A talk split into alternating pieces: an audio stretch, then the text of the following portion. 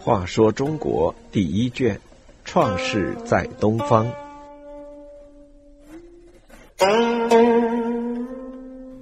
四十七，禹娶涂山女。夏朝的第一位君王是禹，因为禹的包庇，导致其子启的篡位，使地位禅让制变成了世袭制，建成了中国历史上第一个奴隶制王朝。从此，元首与大臣共同治理的天下，变成了一个家族统治的天下。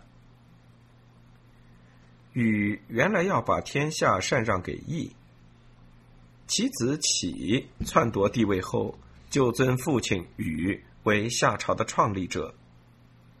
夏朝建立的刑法制度称为禹刑，因此夏代的故事要从禹讲起。禹的父亲叫鲧，是黄帝和颛顼的后代。鲧娶有心氏之女，叫女雉，又说叫女喜、女狄或修己。女雉年岁已大，却未有生育。一次，她在底山玩耍，采食了薏蚁。薏苡是一种有穗的植物，俗称药玉米。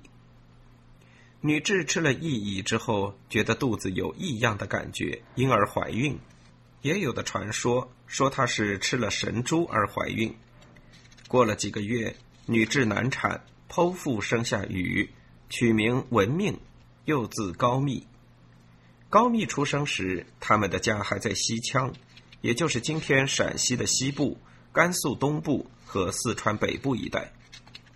后来。禹随鲧向东迁居，到今天河南中部的嵩山附近。禹青年时期就跟着父亲鲧治理洪水，来往奔波于东西南北各地。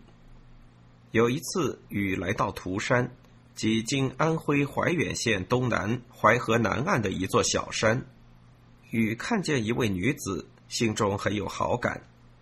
那位涂山姑娘见禹虎鼻大口，身材魁梧，英俊潇洒，也很动心。禹因为任务紧急，没有留下来与那位姑娘细谈，就继续往南勘测水土。涂山之女思禹心切，便命她的妹妹守候在涂山南面，禹回来必经之路上，作歌唱道：“等候我心中的人呐。”这歌被当时搜集民歌的采风人员记录下来，作为男音编入《诗经》中的周南一组诗歌里。过了一段时日，禹回来又经过涂山，看见涂山女的妹妹还守在那里，知道自己和涂山女情有缘分，便决定娶她。禹和涂山女那天晚上来到古代男女私约的台桑。又叫桑中之地幽会，两人情投意合，禹便带着涂山女北上，回到家乡结成夫妻。还有一种传说，说禹治水来到涂山，见天色已晚，决定在这里住一宿。禹心想自己年龄已大，应该是娶妻室的时候，便在房中自言自语道。我要娶媳妇了，一定会有合适的人来相会。